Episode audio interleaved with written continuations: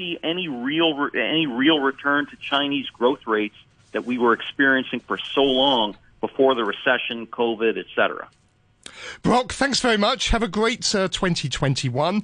Uh, that's Brock Silvers, who's Chief Investment Officer at Kaiyuan Capital. You're listening to Money Talk on RTHK Radio 3. Uh, in the markets now, a little bit of a turnaround going on. The Nikkei 225 in Japan, which was up uh, when we last looked at it, is uh, is now down. Uh, it's down about 150 points. That's about 0.4%. Uh, the ASX 200 uh, still moving ahead. That's up about 0.3%. Over in South Korea, the Kospi uh, hasn't opened yet. There's a delay of about an hour in the opening of the markets there. Uh, looks like the Hang Seng Index is going to open about flat now as well. In the uh, commodities markets, gold uh, surging ahead this morning. Uh, it's at $1,911 an ounce. Uh, Brent crude oil also a little bit higher as well at $51.75 a barrel. Uh, and the US dollar is slipping a little bit against the Japanese yen. It's at 103.1.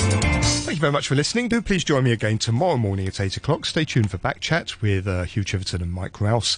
The weather forecast dry with sunny periods. The maximum temperature will be about 21 degrees.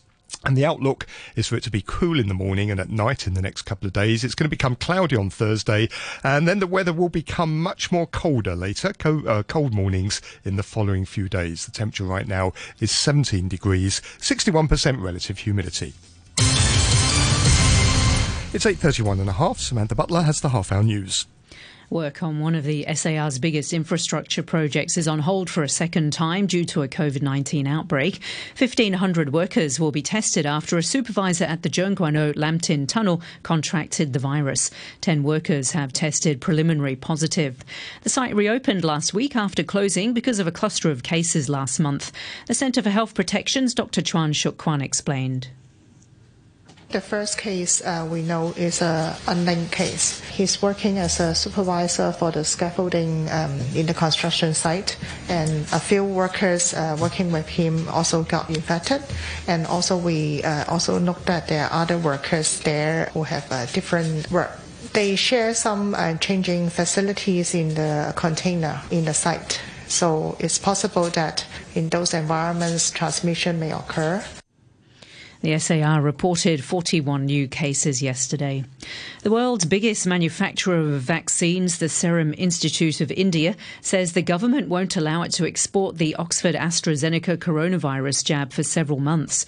The vaccine is seen as the best hope for developing countries as it's relatively cheap and can be stored at higher temperatures than other inoculations. Questions have been raised about the efficacy of Covaxin, a second locally developed vaccine also approved for use in India yesterday. Malini Aisola is from All India Drug Action Network. We have seen a complete lack of efficacy data because the phase three trial is still ongoing, and currently it is too early for any data to have been generated in order to do any interim analyses. So the concern is that the restricted emergency use approval has actually signified clearance for an untested vaccine to be given to the public and has left us very surprised. Hong Kong has ordered 7.5 million doses of vaccine from AstraZeneca. It's not clear where they'll be manufactured. The Washington Post newspaper has released a recorded telephone conversation in which Donald Trump is heard putting pressure on Georgia's top election official in an attempt to overturn his defeat in the state. In it, Mr. Trump alternately flattered and berated Brad Raffensperger, the Georgia Secretary of State, to get him to recalculate the vote in his favor. We have won this election in Georgia based on all of this.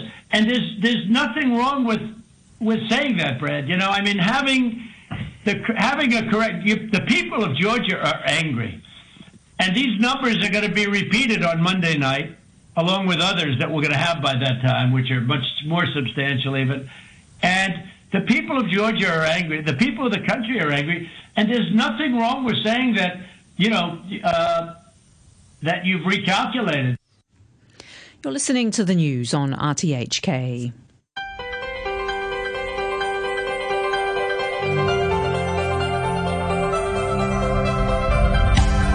Good morning and welcome to Backchat. I'm Hugh Chiverton. Your co-host today is Mike Rowse. Mike, good morning to you. Good morning, Hugh. And Happy New Year to you, Mike. Yes, absolutely. And Happy New Year, one and all. Can I be the very last to wish everyone a better 2021 than we had in 2020? Uh, and that's what we're going to be talking about in the next hour, the highs and lows and how our Backchat Person of the Year has fared. How are you feeling about 21? Are you hopeful about a vaccine? Do you think Hong Kong is a powder keg, as a report was saying earlier, uh, or a place of peace and security now? What, if any, are your resolutions? And what overseas? What do you make of Trump and Brexit and Biden? And of course, you can share your comments and your thoughts on our Facebook page. That's Backchat and RTHK Radio 3. You can email us, backchat at rthk.hk, uh, or you can give us a call. And our telephone number is 233 88266. That's 233 88266.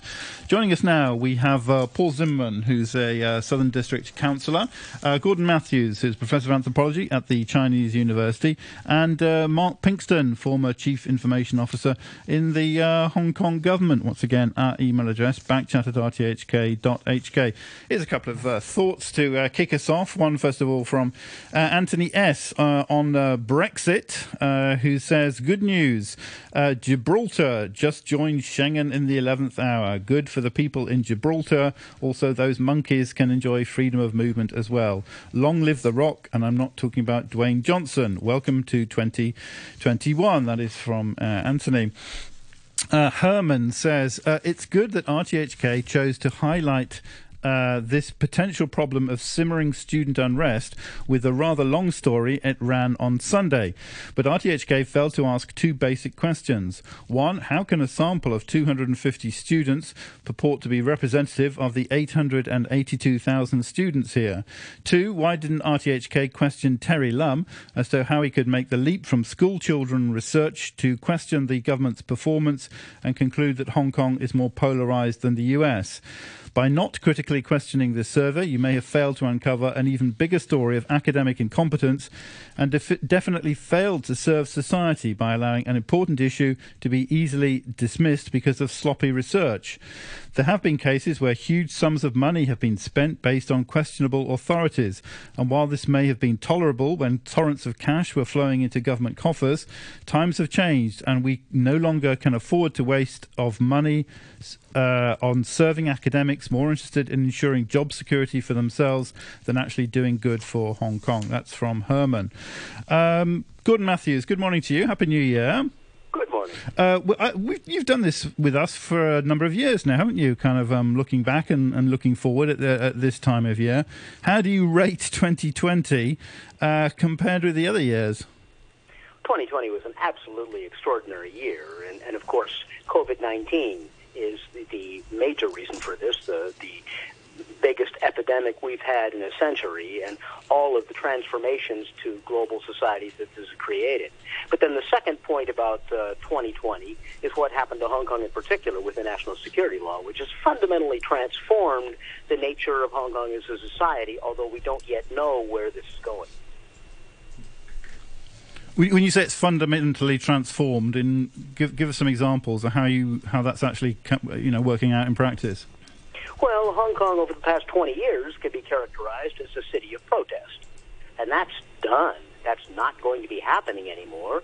Furthermore, there's a whole question of freedom of speech. And Hugh, you've probably thought about this yourself. There is a, a small chance that you'll wind up going to jail for what you say today or in the future, just as I may too. Now, that seems exaggerated. I doubt it, but we don't know. We don't know what the national security law may, may mean because it's so vaguely worded that is a serious concern where freedom of speech is an issue. Now, hopefully in two or three or five years, we will know more the boundaries of the law. But at this point, how much is freedom of speech itself threatened? We don't know. Gordon, let me stop you for a minute and put an alternative thesis. The thing that stopped the protests first was the social restrictions, the distancing restrictions because of the pandemic before there was a, a national security law.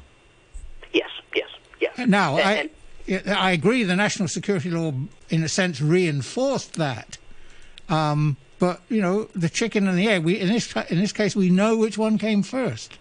Yeah, yeah. And, and Mike, you're quite right clearly it was the social distancing requirements that did chronologically come first here. That's incredibly important to bear in mind. Um, you're absolutely right chronologically. Which of these ultimately has a greater impact, we will see. Because, right. but, but by some accounts, you know, we if we have a vaccine in place, the issue of COVID 19 may be over within a year or two. On Right. the other hand, the national security law may have a longer effect on Hong Kong's identity, but of course, we will see. Exactly. Uh, When we've all been vaccinated, or we've all decided not to get vaccinated, and there's another story there, um, then people are going to apply to hold demonstrations again on certain themes, and the question will be whether the police give approval for those demonstrations and whether the appeal mechanism and how that works. Yeah, quite right, quite right. So, well, it's going to be an interesting year. It, may not be quite as uh, what did you word? You said extraordinary as as as 2020, or it could be Well- extraordinary in another way.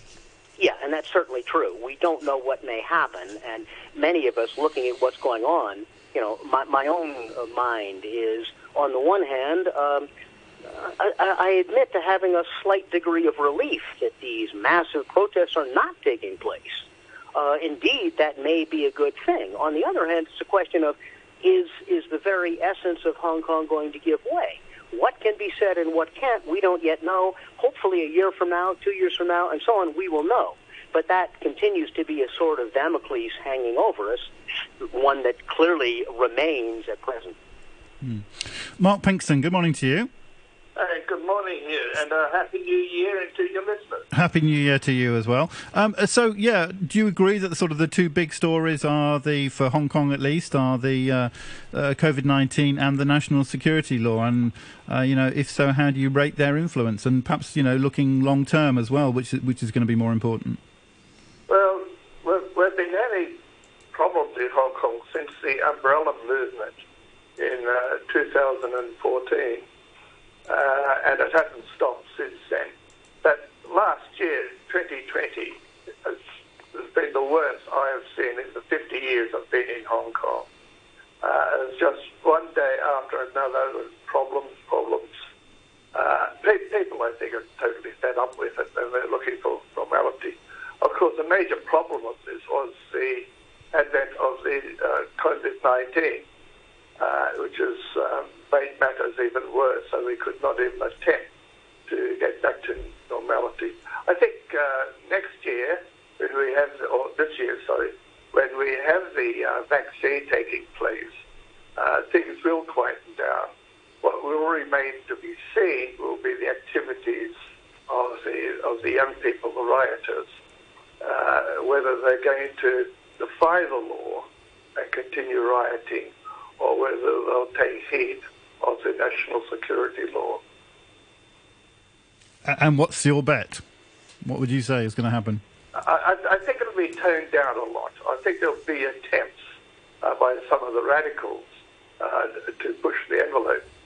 Uh, but overall, I think we will have a getting closer to normality by the end of the year. Pinky, isn't one of the things here the numbers on the street at any one time? Because you could have a, a dozen of the hardcore black shirts lost in a crowd of several thousand, but if you're coming down to one or two hundred, uh, they rather stick out, don't they? Well, I think so. Um, we had uh, last year, for example, uh, from January to November, uh, we had uh, 247 public processions and uh, some 9,000 uh, public meetings. Now, uh, that's not too far from what the normal is. Normally, we have about 10,000 meetings a year. By and large, the protests in Hong Kong are peaceful, and they always have been. Uh, it's only that small number which you talk about, Mike, uh, which are the problems. And of course, it is suspected that they've been influenced dramatically by outside by outside sources. Uh, do you think this? Do you think that uh, you know, if and when COVID goes away, we're just going to go back to the situation there was before the national security legislation? Uh, a, a little bit. It'll still be there. There will always be an element there. There will always be people uh, pushing the envelope. Uh, and again, this is because of our outside influences. Uh, that it will be much quieter, I think, uh, than what we've had in this last year or two. Okay, Paul Zimmerman, do you agree? Share that vision? Well, COVID has masked uh, the, the, the real sentiments, of course. I mean, uh, it's kind of created a, a fuzziness, a, a, fog over the whole of 2020 about what's really uh, really going on in the minds of people of Hong Kong and and the changes that have taken place in society and the national security law that has come into place. But yeah, I think you should not forget that all of this started in 2003. Uh, it's when China realized that. Um, Hong Kong and the and the and kind of uh, leaving the well water and the river water separate was not actually going to work very well, and uh, their their men in power, Tung Chee-hwa, uh, was no longer appreciated by society, and half a million people were in the street. This is when China realised that that separation of waters was not a that wasn't working, but it has taken a long time to take that comprehensive control over the city. And, um, and, and these days, with the trade war, that pressure on China has been greater and greater to take that control over the city, and, and I think that has been formalised in um, in 2020, and um, and uh, the, the, the, doors have been pulled shut, uh, if I call it that way.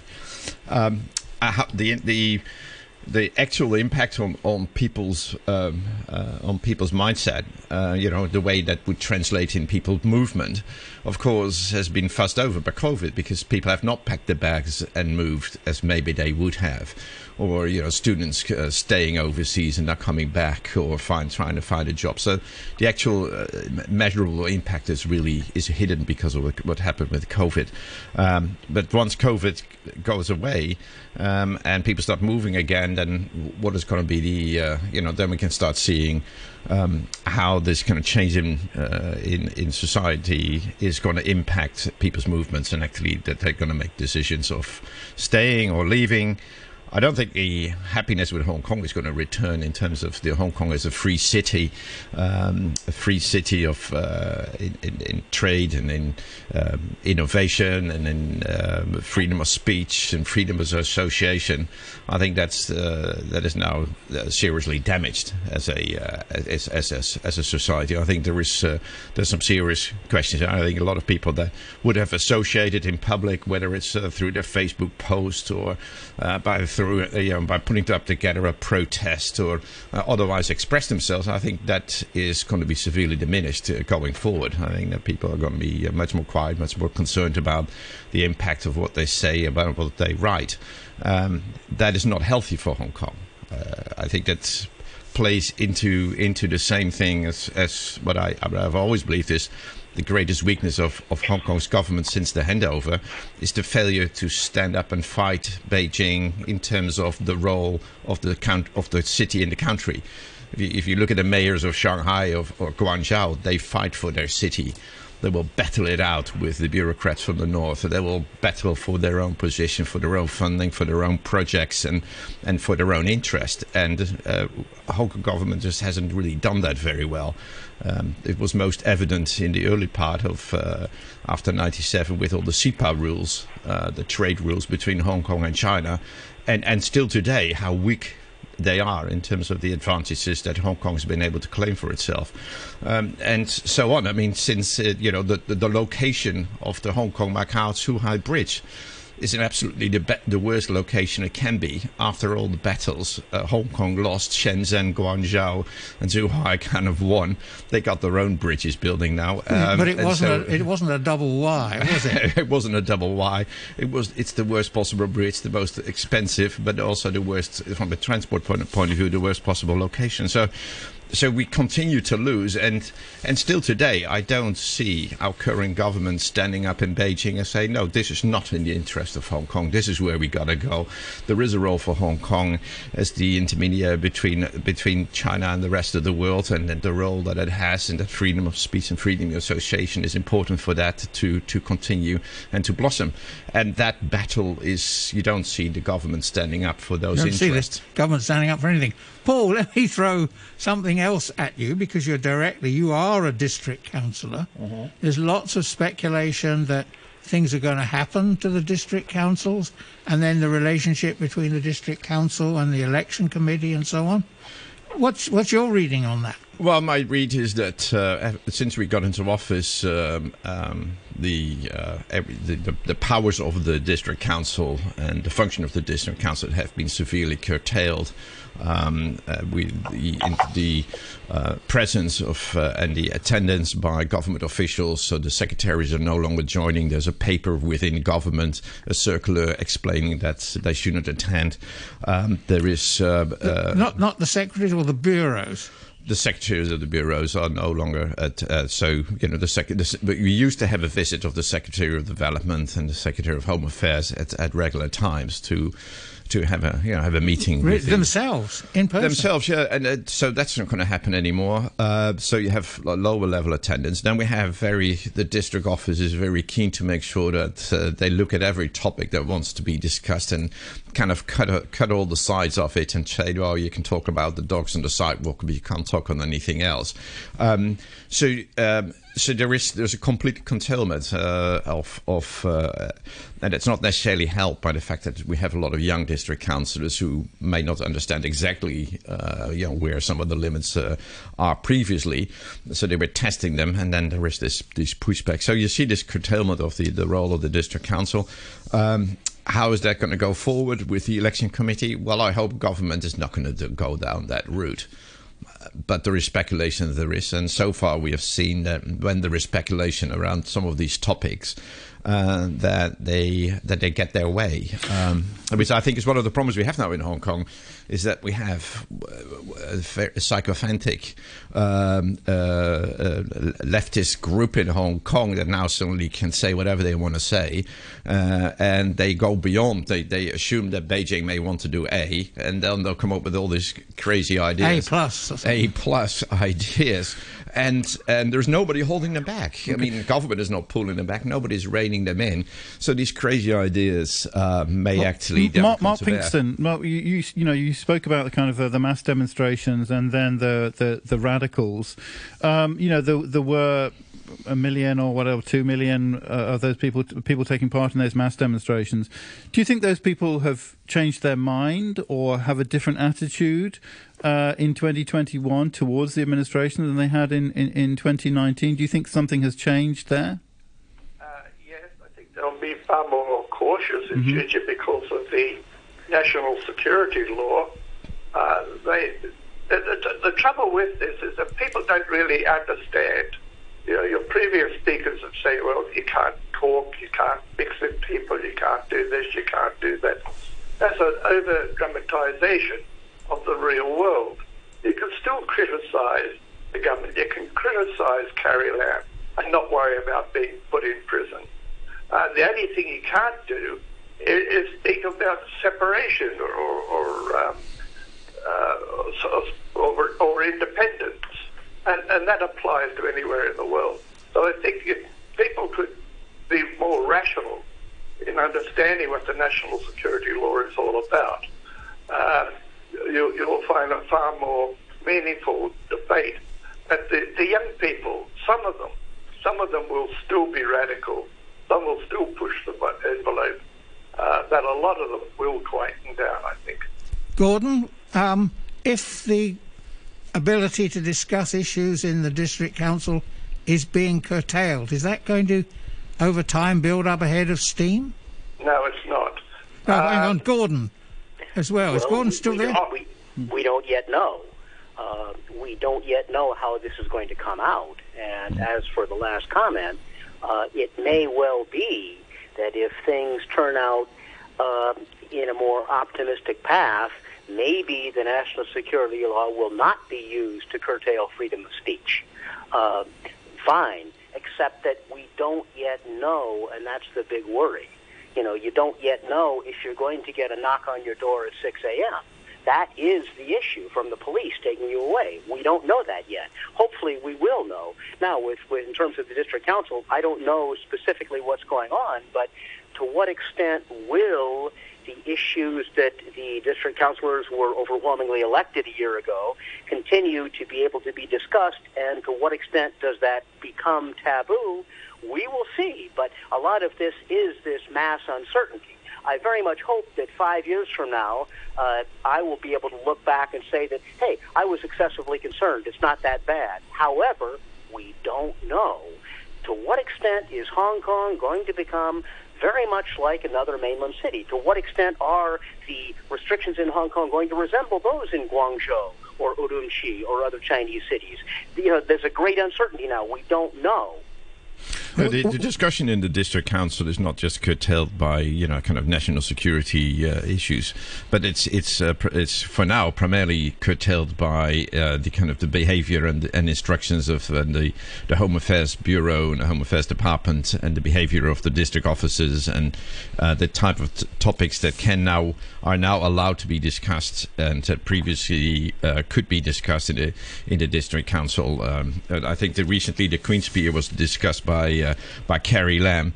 Um, uh, in in the in the old days, Carrie Lam uh, and her government went to all the district councils to say whether they'd like to see the Queen's Pier put back in its original location or in a new location, and that was a topic that was deemed suitable for all the district councils, including district councils where it had nothing to do with the central and western district area um, and the central waterfront. Um, but but these days, uh, if there is a topic that goes slightly outside the boundary of a district or is deemed to go outside the boundary, it is uh, it is um, considered ultra vires, and, and we're, we're not supposed to discuss it. So, so it's not just a national security law that is uh, that is curtailing the behaviour of the district. But surely it's a general question of preservation of monuments and uh, respect for uh, old things. That could be discussed. Only if that monument resides in that district where the council but as a, oversees. But as a policy of well, in the old days, in the, up to the last term, yes, we could discuss those policy issues in a more broader, uh, in a broader way. Now, to, uh, this this term, the district office tries to curtail that entirely. So those are the kind of um, uh, restrictions that have become in place that make it difficult for the district councils. Gordon Matthews, we, have got quite a few emails on the subject of COVID and the way that the government has reacted to COVID. We'll get to those perhaps after the news at nine. Um, but you know, do you think do you think that the government has earned points that uh, should get credit for uh, a good response? You look at our incidence of uh, COVID, of course, it's very, very low, isn't it? We've done well in those terms. Yes, and actually I do. I think that the Hong Kong government has done quite well when it comes to COVID 19, especially as compared to other societies overseas. Um, you know, the U.S. is a, obviously a complete disaster, and so too is much of Europe. Now, um, how much is government response in particular? How much is this larger cultural element? I mean, it's to me completely bizarre that in the U.S. mask wearing should be a political statement, whereas in Hong Kong it's a matter of common sense. You're not going to have Joshua Wong saying, "I'm not going to wear a mask. That goes against my rights." No, of course not. That's ridiculous. Whereas in the U.S., you do indeed have you know, the, the Trump-tinged uh, politicians uh, proclaiming exactly that. Uh, so th- there are a number of social as well as governmental issues here. Having said that, I think the Hong Kong government has done quite well, and it's remarkable that in Hong Kong, COVID 19 has been kept relatively small as uh, uh, in terms of the rate of infections, in terms of the number of deaths. So, although I have no love whatsoever for the Hong Kong government now, I think uh, there's been a, a, pretty good job done in handling COVID-19. Is that is that? Paul in, might know better than I would, but that certainly is my impression. Yeah, and as in other countries in Asia, I mean, the Asian countries have done quite well. I mean, Taiwan, Korea, I mean, uh, Japan. I mean, we're talking about. How, could we mention the mainland in this? And, and the mainland, please, if you would. Yeah, we are in the in China. Uh, so we have done in Asia quite well compared to Europe and the States, and, and that's a combination of government ac- action and uh, sensitivity on the side of uh, the public in terms of living in close quarters and having to defend yourself uh, from a hygiene point of view. Uh, okay, uh, one comment uh, in an email. As I say, we'll get to some more after the news at nine o'clock. Uh, Alan says your elderly guest is relentlessly pushing the outside influence conspiracy theory. I think that's reference he to Mark does. Uh, no one pushed back. The pro-government people just keep making this claim since CY in 2014 till you get tired of asking them to prove it. Then they say it's well known, basically citing themselves and assert it as fact. Uh, it's not a joke. People are charged with this under NSL, and Jimmy Lai is in chains for this uh, for adding a tag to a tweet. That comes uh, from uh, Alan. Uh, drops the line, backchat at rthk.hk. We're going to break now for the news at uh, 9 o'clock. Uh, the weather dry today with some uh, sunny periods and temperatures up to about 21 degrees. The outlook, though, cool in the morning and at night in the next couple of days, becoming cloudy on Thursday, and the weather will become cold appreciably later. Cold mornings forecast in the following few days, too. The latest readings at the moment, it's 18 Celsius and the relative humidity down at 59%. For an untested vaccine to be given to the public and has left us very surprised. Hong Kong has ordered 7.5 million doses of the vaccine from AstraZeneca. It's not clear where they'll be manufactured. You're listening to the news on RTHK. Welcome back. This is Backchat on a Monday morning. First one of the week, first one of the year. Uh, I'm Hugh Chiverton. Your co host today is uh, Mike Rowse. Uh, we're joined for a chat uh, this morning by uh, Mark Pinkstone, former Chief Information Officer of the Hong Kong Government, Gordon Mathews, Professor of Anthropology at the Chinese University, and Paul Zimmerman, who's the Southern District Councillor. As ever, you can email us, backchat at rthk.hk. We'll do our best to read out your messages. Uh, or you can give us a call. Our number is 233 266. Our Facebook is Backchat and RTHK Radio 3. So the news on the on the uh, Backchat Person of the Year, I'm afraid, is not good uh, uh, in the sense that uh, we have been monitoring the uh, voting and uh, have decided that the voting has been, unfortunately, been irregular. it's been, it looks like it's been manipulated, and therefore, instead of knocking certain people out or changing things around, we've decided to um, uh, cancel the whole thing, which is, I mean, as I have always said, it's uh, it's a matter of, of, fun anyway. Happy to talk about the uh, individual uh, contestants, but I'm afraid there will be no winner for the uh, Backchat Person of the Year for 2020. Uh, um, so a lot of them, I, I mean, yeah, Paul Zimmerman, do you want to comment on that? It's a bit of a it's it's a shame. I know. No, I, I, you, you, as the news uh, was on, you just told us that you're not going to give us a name. Um, I, I, arrived here this morning hoping that there was a name, and now you t- and now you didn't want to tell me who it was. You want to reveal it during the show, and now you tell us that you can't reveal the, the name and the winner. That's to me a bit surprising. Actually, we were just talking. But about, no, there isn't a winner. There isn't a winner. There is no winner. So yeah. we only have the ten nominees, then being the being all of them the winners because they have been nominated. So they they stood out in can, one can, way or the other. But I think we need to know a little bit more what you mean the by flavour of the manipulation. Yeah, what, what do you mean by manipulation? Are we allowed to know some of the flavour of that? The voting, the unusual voting, unusual, irregular voting, irregular voting. Well, but I voted.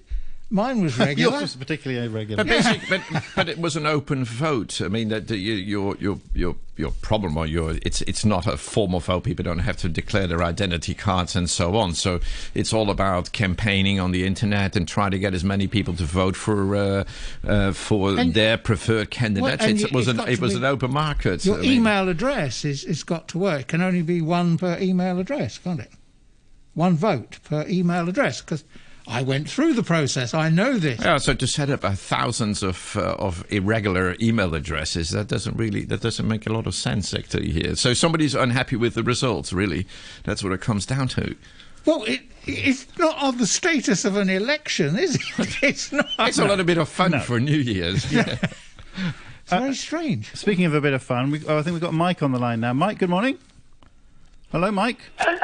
I thought this fit right into what my comments were going to be. Yeah. And you guys don't believe there was any manipulation of votes in America, but I mean they just manipulated you guys out of business.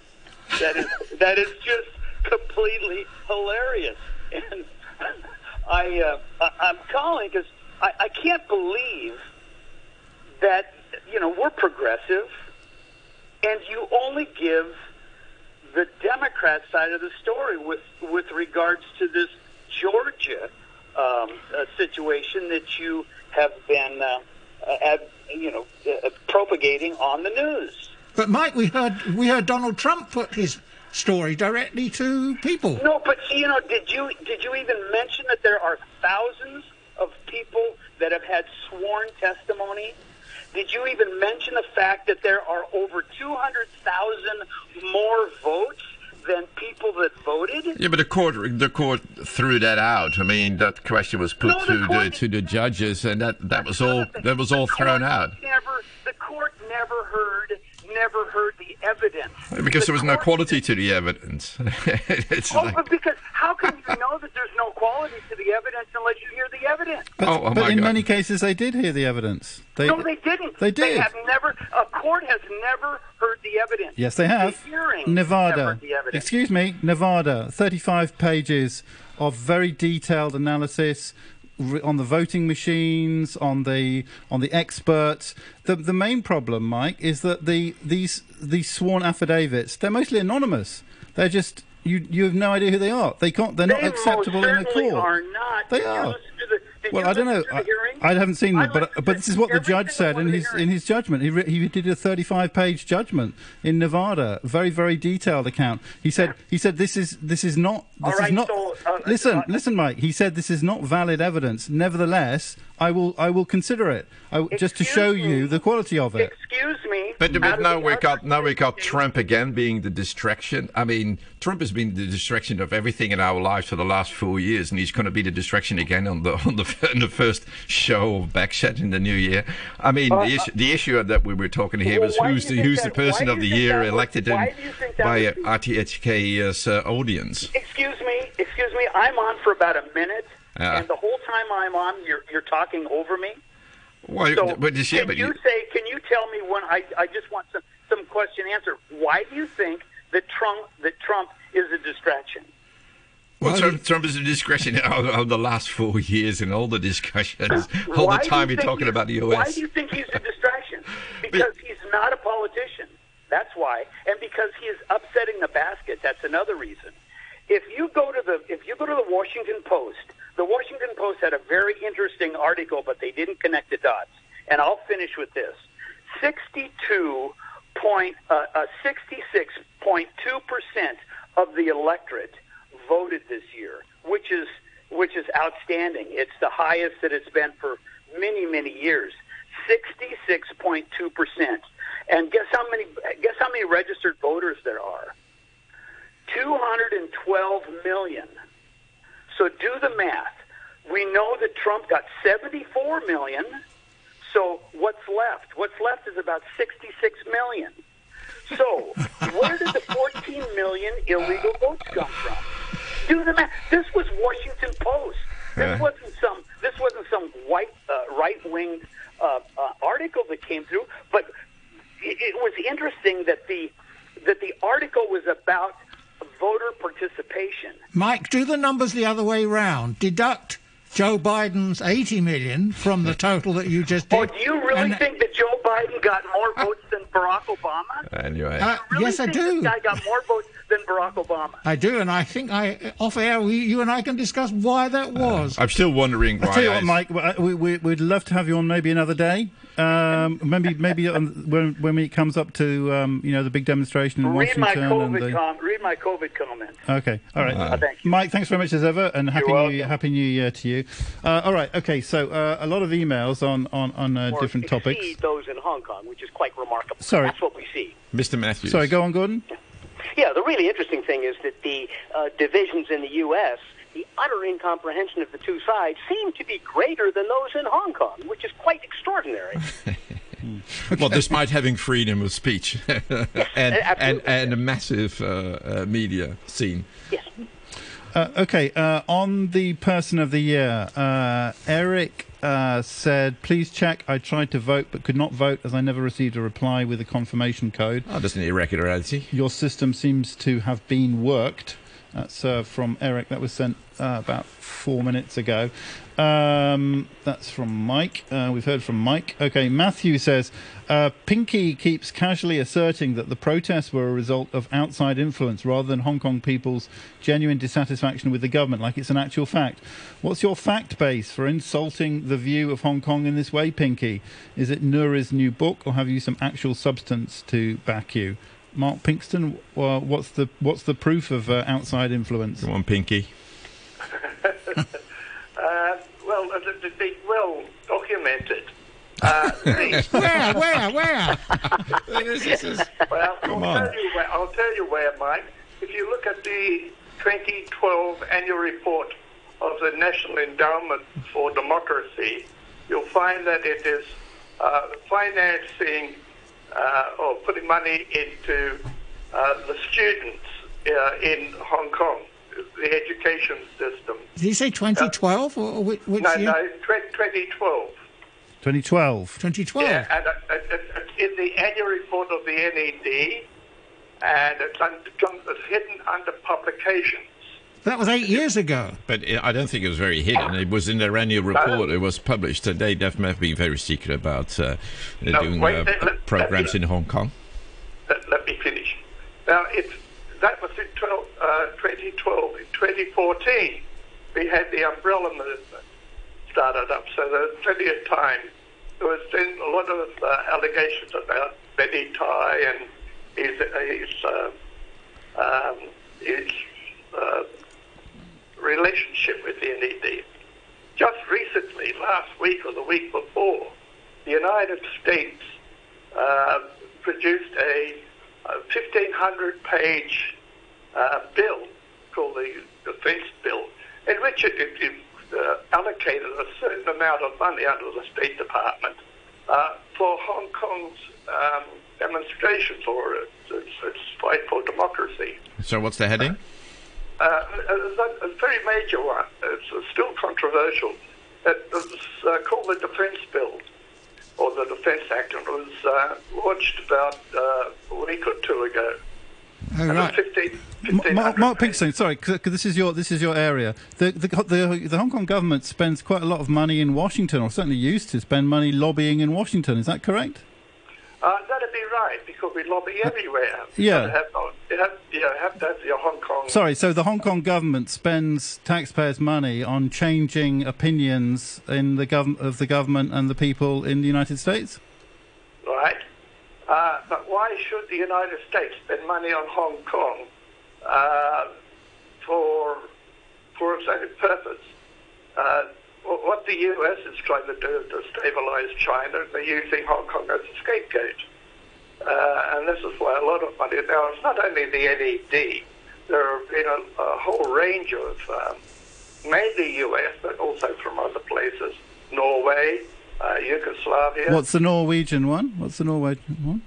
Yeah, well, the Norwegian one is the um, oh, what's the name?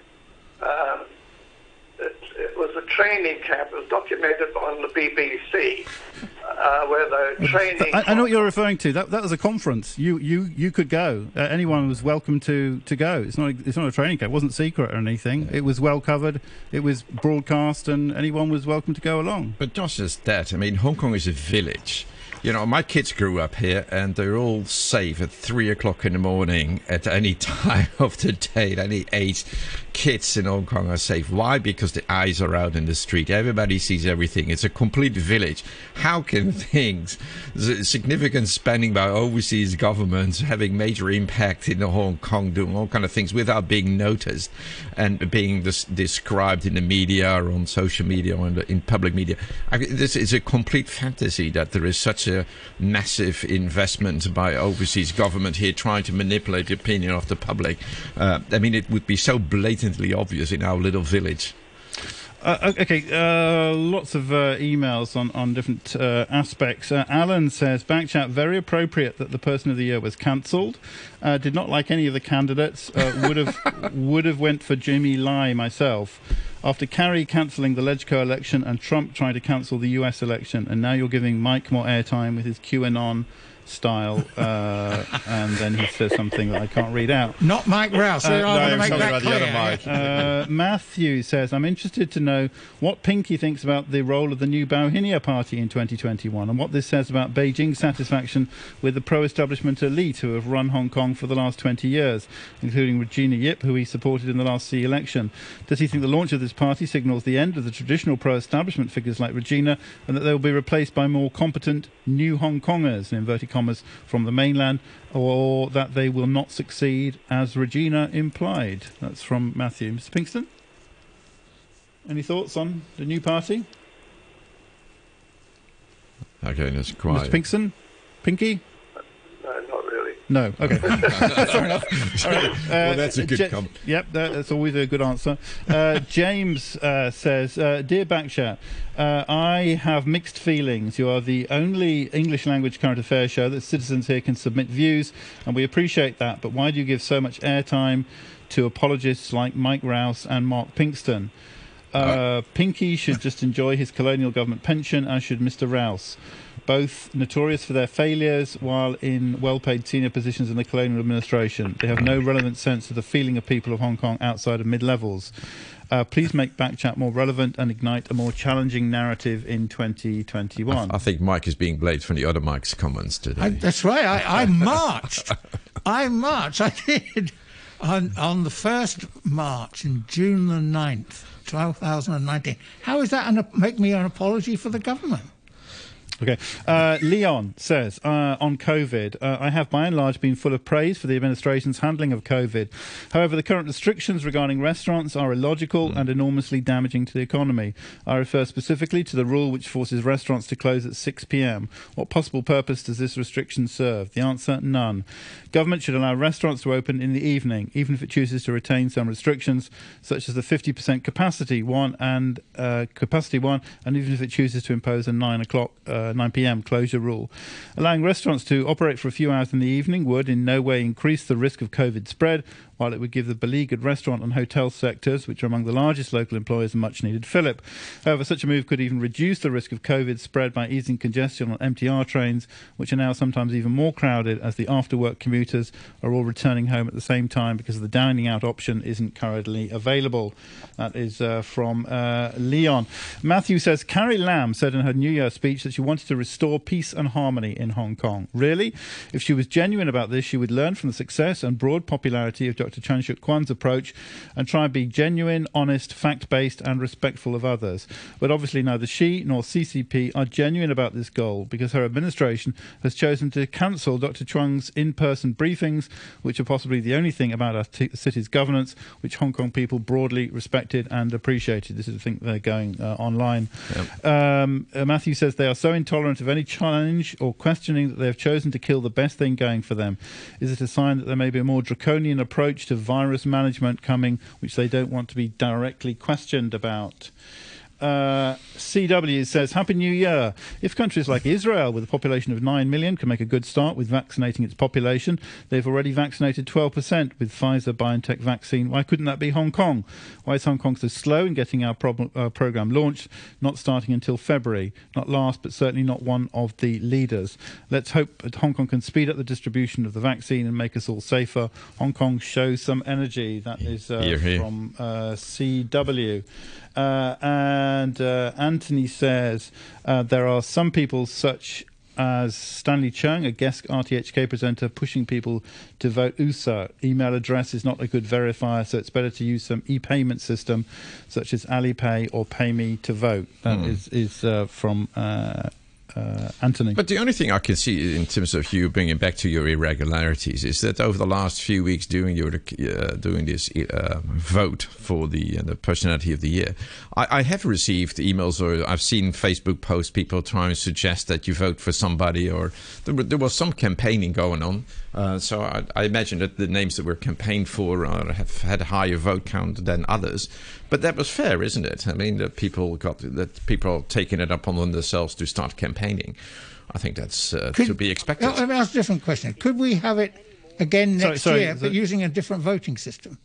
Uh, uh, yeah, uh, y- maybe. Yeah. Sorry, Gordon Mathews. Did you want to say something? More about the nature of these irregularities because it, it seems kind of bizarre that the thing is simply shut down. Uh, I realize on air you can only say so much, but what? Can, tell us more than you've told us already. as, the, as the representative Uh, of RTHK. okay. Uh, I, I I think the, the the view was that the the voting uh, was uh, it w- was irregular and was being manipulated by certain people, and it, and it, therefore it wasn't fair. Uh, By who? you mean who was manipulating it? And who considered that it was being manipulated? a- And I think rather than say first or second or third or trying to juggle the order or anything like that, it's best just to, um, um, you know, we, we, it's great to talk about these things, but the actual kind of beauty contest bit we'll we'll set aside. But we can we can talk about all, all the people. You know, if there's anything you want to say about any of the uh, any, any of the people, well, that's fine. But the tally we we're going to set aside. yeah, well, well, I mean, uh, let me briefly speak on that, if I Yeah. could. Um, it strikes me that certainly the public health figures that were nominated are immensely worthy of praise. On the other hand, in terms of Hong Kong's long-term future, I would say Apple Daily would would be, in my view, the obvious winner, only because it does represent the voice, uh, the Chinese language voice of uh, freedom of expression that is not in an immediate mainland orbit, and that's of extraordinary importance. So that would be my own view, and that was my own vote. Um, it seems to me that this basically dwarfs all of the other contenders for this because this is so important. If Apple Daily goes, I leave Hong Kong.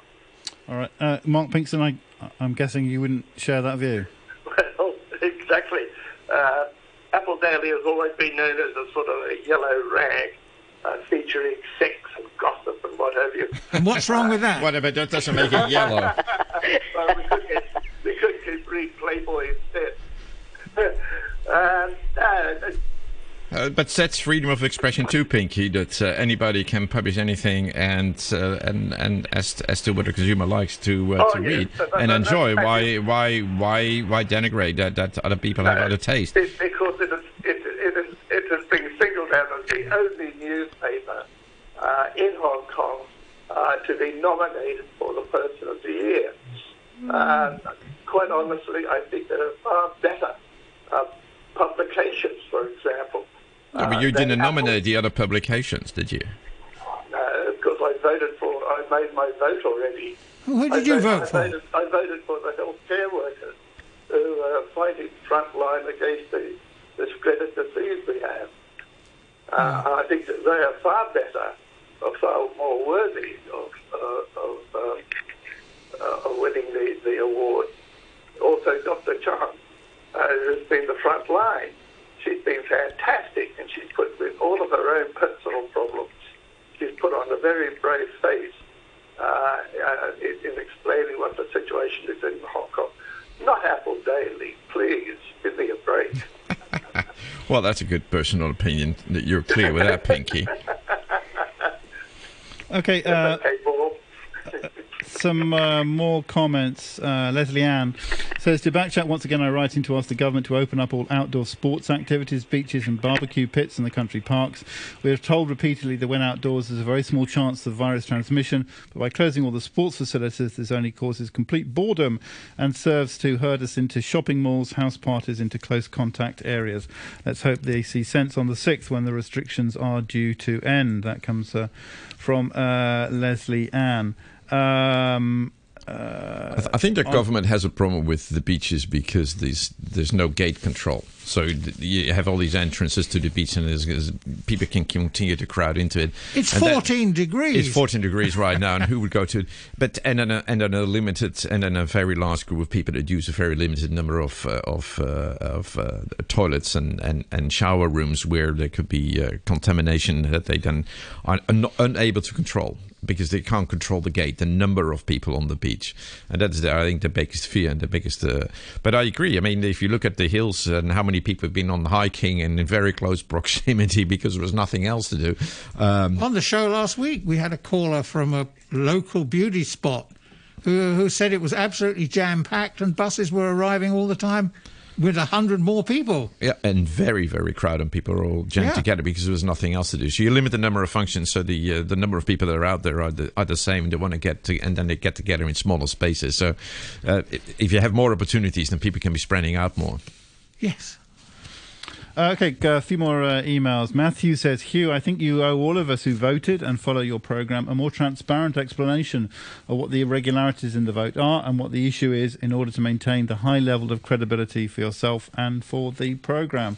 Uh, and uh, Eric says, What are these irregularities? Details, please. Listeners deserve to hear.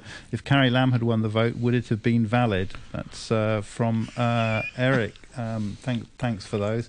Uh, really, I, I, unfortunately, I can't say any, Is it any my- more than the. So is it Apple Daily who won then uh, the number of votes, or is the? Uh, I don't know. I voted for the golf course. Yeah, but uh, because you know, I, I figured golf course would get none and Carrie Lam would get none, and I didn't want the golf club to be, the golf course to be last. So. Uh, okay, uh, Bowen says uh, the fact that the person of the year cannot be announced this year is obviously a disgrace, uh, but that's more to do with the fact that Hugh has not explained to us what the details of the irregularities are, i.e., repeated, unidentified, problematic, etc. votes, irregular patterns, and if so, what kind. But Hugh, is it on the example exactly of what we discussed before nine o'clock? What things are changing in Hong Kong? If this would have been before the national security law, if this would have been two, three years early, you would have explained it. Today, you don't explain it. To me, this is exactly, we talked about it before nine o'clock. We said, are things changing? Are people, is the freedom of speech changing? And here we have. This is a freedom of speech thing. Okay, there was irregularity. Yeah, there were people campaigning on Facebook and all over the place for certain outcomes. And they had then the highest vote count. Well, then tell people so that this is what happened. then next year, people will kind of be more alert that there is a campaigning going on. That if you want to get on top or you get your nominee on top, maybe you got civil, a campaign. Maybe the civil servants were all told to vote for the chief executive. Ah, exactly. Maybe she won, but then he would have told us probably. All the marchers voted for Apple Daily. We don't. We don't know. We don't know, or or everybody uh, voted for for uh, Mr. Webb. What about the idea of doing it through Alipay or or something next time, to reduce the possibility of those manipulations? So you'd, you'd, have to have Alipay. I mean, uh, or is this going to be the last ever person of the year? I think that's a fair question. Uh, no, we'd like it not to be the the, uh, like the last one. So, is there something that we could do to make sure that those manipulations that caused this year to be cancelled don't occur again next time? Well, I think the problem is you take it too serious. RTHK Person of the Year was always a bit of a laugh. He was. And, just, and now somebody is taking it really serious, not understanding that it's just a laugh.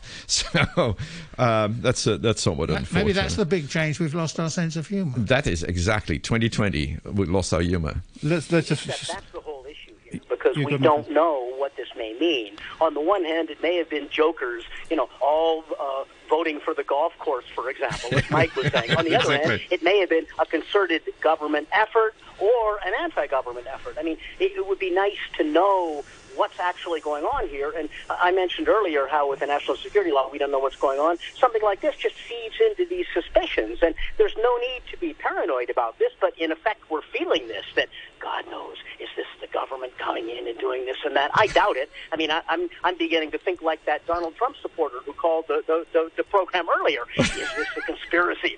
Damn, that's what we're thinking. Millions of votes have disappeared Yes, yes, or been invented. Uh, yes. just to finish finish the the, the uh, to be fair to to read what uh, Bowen said. Uh, one way is uh, for Hugh to go ahead and declare who got the top votes anyway, and explain what the irregularities were. Uh, Hugh also said the view is obviously it's not his view, but whose view is that? The director of broadcasting, someone higher up. If Hugh fails to do any of the above, I'm afraid many will assume that the actual winner is Nabela Qoser. Right? That comes from Bowen. And uh, Colin says, Hugh, they are all winners. Uh, that's uh, uh, Colin who nominated uh, Peter Choi, from who was a veteran of the Battle uh, of Hong Kong in the Second World War. Uh, and one more comment from MJ. Sorry, who says to follow up on the comments about busy trails. Go up Lion Rock now. It smells like an open latrine. It's disgusting. Unfortunately, more work for the underpaid cleaners. That is. Uh, uh, thank you very much indeed for that comment, and thank you very much indeed. Uh, just a comment on uh, Facebook. Uh, TC says Chip Tsao summed it up quite well on the 1st of January edition of his show Summit. Until the current pandemic is over, it's only an extension of 2020. That comes uh, from uh, TC. Um, thank you very much indeed, uh, uh, everybody, uh, to uh, Paul Zimmerman, a Southern District Councillor, to uh, Gordon Mathews, Professor of Anthropology at the Chinese University, uh, to Mark Pinkstone, former Chief Information Officer of the Hong Kong Government, and uh, to Mike Rowse. Mike, What, thank you what very a much indeed. strange show. I'm wishing you a great year.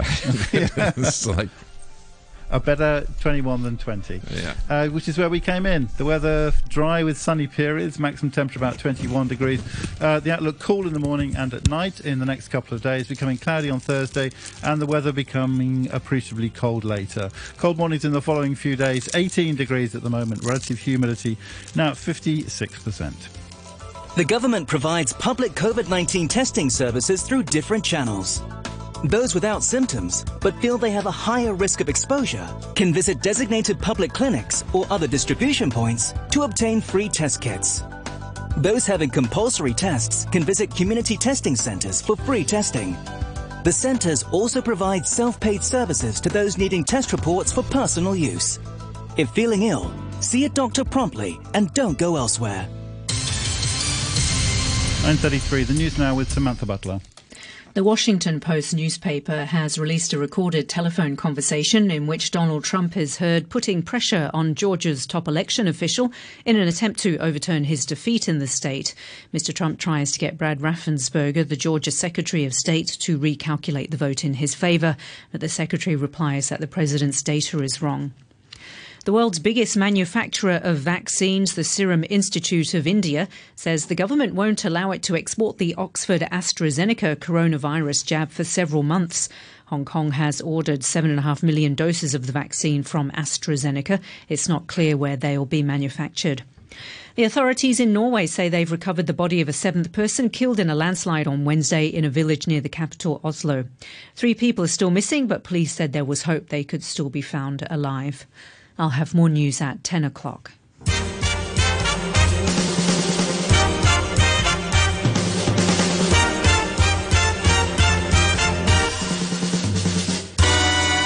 Well, talks to journos as the stories unfold. Musos and actors. Good morning. No matter young or they're old. There's tons of stuff going on. Moves them through the studio. Oh, yes, yes. Before their coffee gets cold. Don't be stupid, drink it. Because Phil Whelan likes to chat. Imagine helping people with just downloading an app and clicking something. I don't think the Communist Party wanted to do this. We have a nightclub on the roof. What if our country is run a different way? We welcome you to the Morning Brew. With a chef, he might be just kinda chewing the fat. He's really good at that. Because Phil Whelan likes to chat. Morning